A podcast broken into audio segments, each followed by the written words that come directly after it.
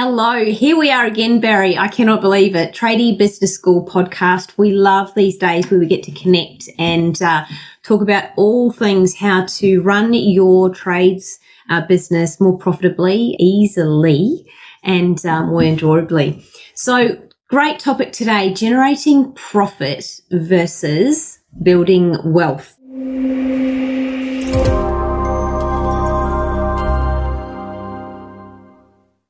It's a concept I don't think that many business owners really consider.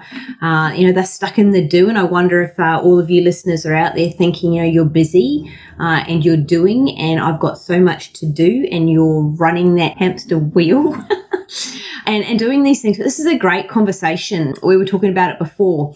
What is one of the biggest things you notice in business owners around this concept, Barry? Well, I, I guess the first question that I would ask, it's something for, for everyone listening to consider is like, what is the purpose of your business? Mm.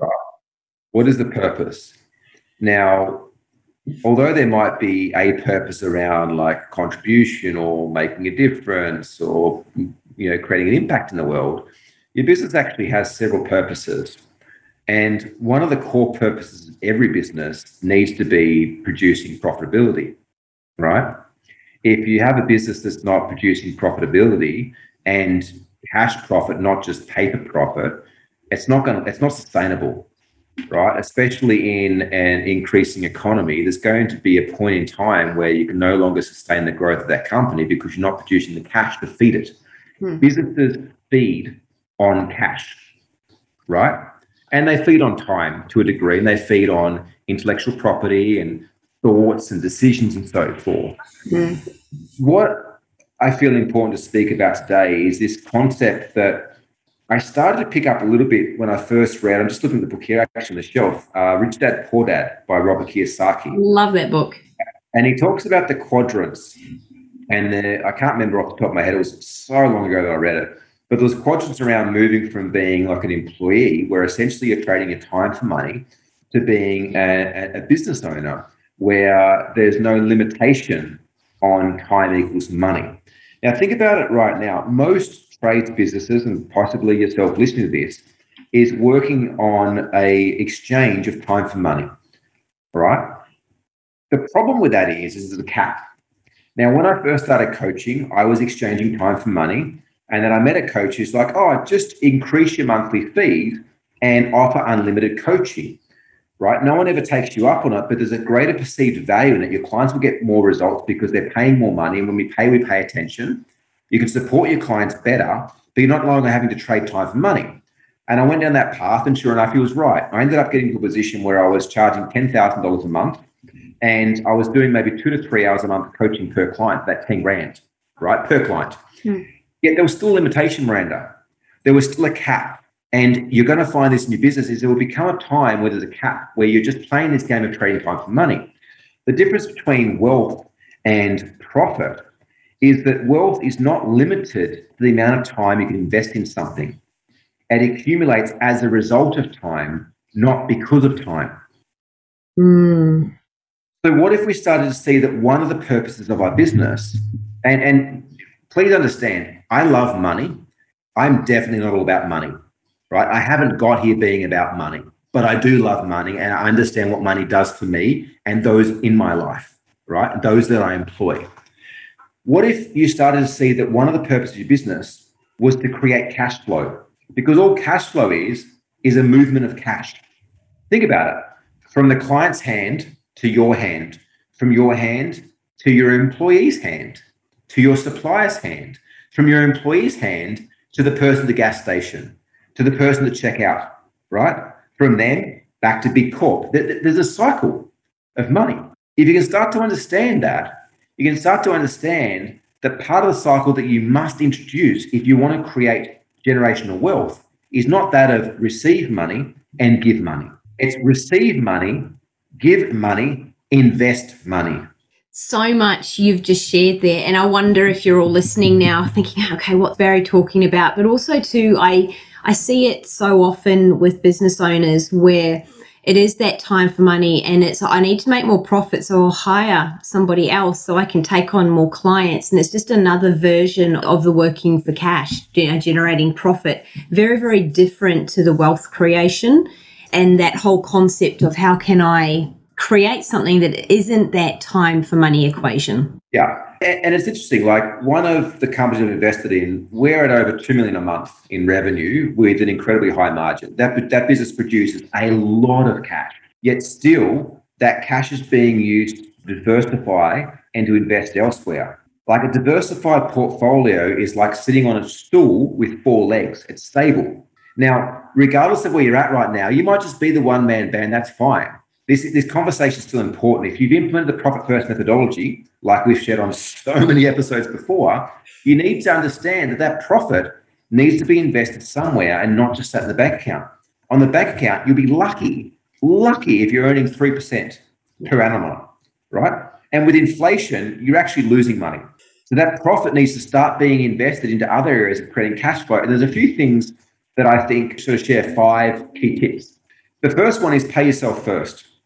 It's a methodology they speak about in The Richest Man Babylon. Robert Kiyosaki talks about it. Profit First talks about it. Scott Pape, uh, the Barefoot Investor, talks about it. Paying yourself first is not paying yourself to pay groceries and petrol. It's paying yourself a percentage of profit that you can reinvest into other into other income streams. Right. Number two, try to get your living expenses aim like Grant Cardone talks about twenty percent right? I think anything below like 35, 40%, you know, of your total income as living expenses is a really good place to start. 20% is obviously awesome. Mm. But try to work out where you, you can your expenses are less than that. A lot of people, they go and take a pay rise. So what happens? They go buy a better car, they go buy a bigger house, they go and take on board more debt. To where all of a sudden this, this increase in income is just covering debt. It's not covering increases of income from other assets. Number three, aim to not lose money ever. Now, this is a difficult one, but you speak to anyone that's accumulated a lot of wealth, and they'll tell you that they would be 10 times more wealthier if they didn't invest in the beginning in get rich quick schemes and shit that never paid dividends. So educate yourself. And just because you see right now that everyone on social media is saying, oh, crypto's making tons of money, don't go and invest your life savings, right? Or everything out of your profit account in crypto because everyone online is saying it's easy to make money. Like, do your due diligence and learn about the asset classes you're going to invest in. For me, I've got a very simple rule, Miranda, and that is don't invest in anything you can't you don't understand. Yeah. And if you do invest in something you don't understand, make sure it's only 10% of what you're able to invest.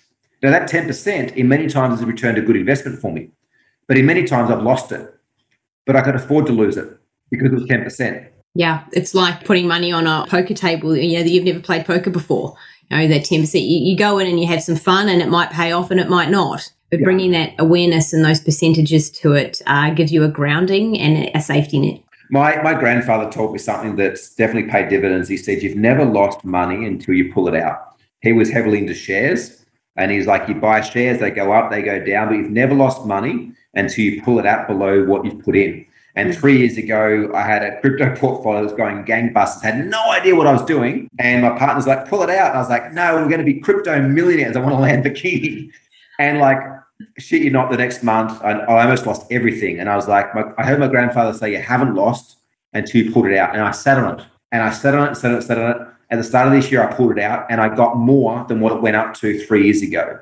But it was because I had the patience to sit on it Whereas a lot of people invest emotionally around it because they invest what they can't afford yeah. or they invest looking to get rich quick, right? Number four is invest in assets that produce more cash flow. This is a game changer. There's a client of ours, George Bukowski, who uh, invests in property. He's got a very good process for investing in property.